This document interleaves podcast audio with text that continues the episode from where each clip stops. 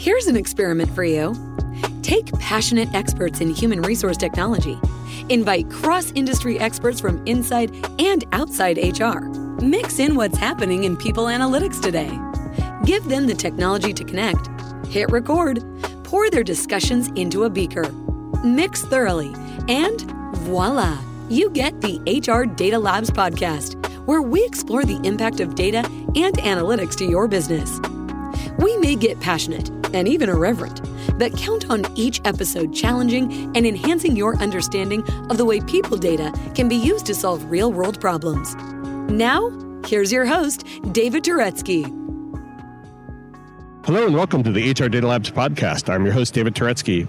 Like always, we try and find interesting people and interesting places to talk to you about the world of HR data, analytics, and technology. Today, we're talking to our friend Gary Straker from Salary.com. Hey, Gary. Good morning, David. Glad to be here. Uh, and and we're here at the World at Work conference, the 22 World at Work conference. And so Gary and I were just having an interesting conversation about pay equity and the data that underlies pay equity. So Gary, one of the pitfalls that we were talking about is actually starting with a good set of data and some of the pitfalls in where we're going to source that data.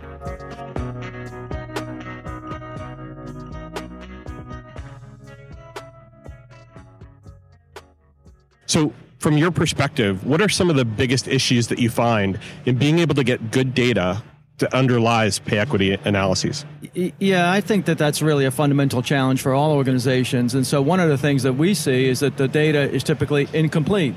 And so, there are, there are key data components that you would love to have in a perfect world. So, for instance, educational qualifications of your employees, prior experience of your employees, and most organizations, virtually all, don't have that information when they're hum- in their human capital systems. And so I think as we look at pay equity, you know, there's so much time and energy being focused on doing that analysis. The analysis that we're doing today is based on the data we have today. Right. But we need to get better. We need to we need to improve, I think, the quality and completeness of the data we use for pay equity analyses. And I think that that's going to take time. So we were talking, one of the sources we could possibly get that data from is the recruiting systems. But as we know, recruiting systems get their data from either applications or they get them from resumes. They may even get them from LinkedIn. To you, what are the pitfalls of being able to leverage those kind of sources to be able to get at that, that kind of data you're talking about? Uh, you know, accuracy is always going to be a challenge, uh, particularly if you're, you know, sourcing it from places like LinkedIn and even even resumes, right? I mean, resumes don't always reflect. You know, uh, I'm not going to say the, the truth, but you know, sometimes there, there's, there's data elements missing in the resume. Let's call it unaudited. Yeah, that's right. I mean, you only put in the resume what you think is going to be important for a particular opportunity. Right. And so it may it may miss uh, critical pieces of information. So, is there a good practice or is there a best practice when it comes to being able to get access to that data? You know, I think it's evolving, and I think organizations are going to have to develop processes and, and, you know systems to be able to compile a more complete data set. It's not going to happen overnight. It's going to take time, but I think there needs to be a concerted effort and a commitment on behalf of organizations. If they're going to continue to do pay equity analyses credibly, they're going to have to make a commitment to obtaining that data over time. So, if someone's thinking about doing a pay equity analysis, is there something they should be preparing for in order to be able to get that data ready? Well, I mean, the obvious uh, starting point is is looking at the data you have and, and the completeness of the data you have, and, and often we see gaps um, in the data that organizations have in their systems, and it may be because you know they haven't le- fully leveraged technology over time and maybe they're starting to you know utilize it more optimize it more. And so when uh, what they're seeing is that there are holes. And they you know to the extent that you can go back and fill those holes i think that's a good starting point. But they shouldn't prevent that shouldn't prevent them from moving forward and doing the pay equity analysis right? No i mean you have to start somewhere. And so you know not doing it on the basis of you know we don't have all the data that we'd like to have you know, it's probably not a good approach. You have to start somewhere. And I think there's incremental steps that organizations will have to take in order to get to that point where they have a more complete data set and uh, feel confident about the analyses they're doing.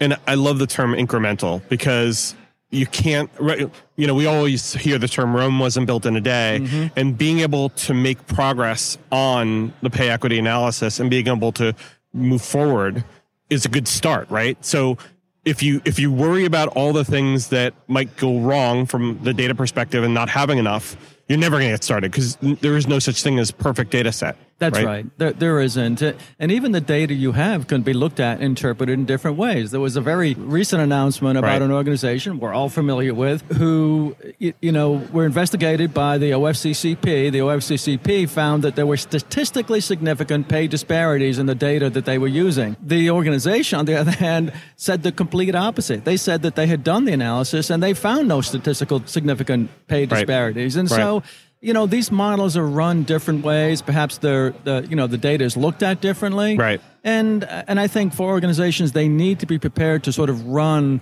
multiple data sets multiple uh, models in terms of their multiple uh, multivariate regression analysis to you know really look at it from all angles we- we've called this, and I've said this a, a lot, the Rubik's Cube, right? You have to keep twisting the analysis. You have to keep looking at it from a different perspective, right? Yep. You need to wallow in the data. That's the term I use, and and you have to, you know, it, it, it, you got to leverage technology to be able to do that efficiently. And sometimes that technology is Excel, Good luck with that. and Excel's not perfect, but it's a good start, right? It is. It is a good start, and but at some point it just becomes untenable, uh, unmanageable because of y- y- you know we all know that uh, the, the, da- you know the analysis is only good as the data that's in there. Right, And, right. You know, y- I, I think leveraging other technology solutions that can capture that data, maybe drawing it in from HCM systems, Right. real time, preferably, or as close to real time as Right. you can, would be very helpful. Like what you hear so far? Make sure you never miss a show by clicking subscribe. This podcast is made possible by Salary.com. Now, back to the show. So, Gary, one other thing that I wanted to talk to you about, which is that we heard, I think it was last week, that California is potentially going to put out a bill that would it would mandate that companies tell employees what they are doing with their data, meaning how they're storing it, where they're storing it, in what systems, what they're using it for, what analyses they're using it for. Mm-hmm. To me, this is kind of scary from the compensation perspective, but it also scares me from the people analytics perspective. What's your perspective on laws, on these types of privacy laws? Yeah, you know, I think it could be a real challenge for employers to, if these new laws are introduced, to adhere to them and still be able to conduct business in the way that they need to, Right. uh, in order to make sure people are, for instance, being you know paid appropriately, Right. to make sure their benefit programs are being administered effectively and efficiently in order to, to control costs. Of course, that's a you know a big part of any plan sponsor who has a health insurance plan in terms of their need, and Right. so. You know, I, I think it is a concern. We'll we'll see where it goes, but certainly organizations are just under a lot more scrutiny. Uh, there's a lot more focus and attention, certainly around uh, human capital risk and, and exposures. And we this is probably not the end of it. I think we're going to continue to see these types of you know legislative changes being put into place to protect information. The thing that scares me about it is the potential for opt out, where a current employee could potentially opt out of HR, basically HR processes. I'm not really sure how we would deal with that because then how would you be able to even pay them? I mean, I, I mean, you know, thinking about things like, you know, we talk a lot about pay equity analyses. Mm-hmm. We talk about just doing market pricing for jobs. How do we, how do we run our business without having that employee's record? Yeah, I, I, I find it hard to imagine how an employer could allow an employee to opt out of certain aspects of their, you know, information, whether or not it's demographic, pay, any other information that they keep on file, without Right. w- without being disruptive to, you know, business operations. I think you were mentioning one example yesterday when we were talking about this offline, which was a self-insured company. Yeah. How can they manage their business? How can they manage their benefits if that happens? Yeah, I mean, the vast majority of employees in this country get their health insurance through employer sponsors self funded plans. Right. And in self funded plan sponsors, they spend an awful lot of time scrutinizing utilization data, you know, and claims history and information. Obviously, Right. they need to do that to manage the risk and budget Right. appropriately, but you know, controlling costs in the healthcare sector is, is a challenge that you know organizations are faced with. In order to do that, they have to have data, claims Right. data of their Right. employees and participants in the plan. Now, while I can understand and appreciate the government or the state government wanting to protect an employee's rights, especially rights of privacy, got it, mm-hmm. understand.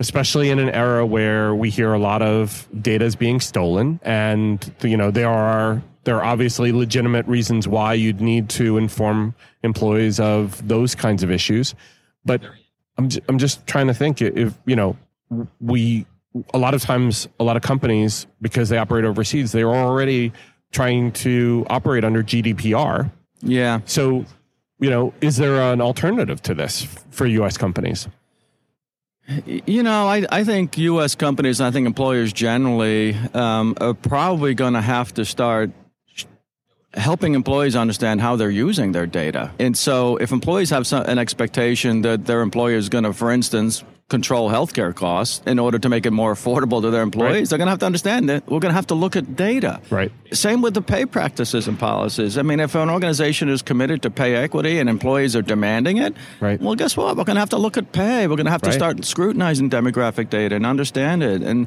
so, but I, I think, you know, employers are probably going to have to be maybe a little bit more proactive in terms of, hey, listen, we're going to use data about you in order to manage our business, our human, Right. and manage our human capital risk. And, and, and I think employees who are not comfortable with that, well, they have a choice to make. Absolutely. Well, we talked a little bit before about pay transparency. So in this case, I think what we're talking about is process transparency as well. Yeah, and I, I- think most employees, yeah, you know, many of them probably don't really care. It doesn't mind. I mean, I happen to be one of those employees who doesn't think twice or worry about, Right. you, you know, inf- my information out on the internet or Right. whatever I do. My wife, on the other hand, is just completely paranoid about it, and she never puts any personal information on anything, any purchases or anything. So, Right. But I think, uh, you know, uh, employees, I think, are going to have to, you know, get get sort of used to it. Some are going to have to decide whether or not that's a trade off they're willing to live with in order to work for a particular organization.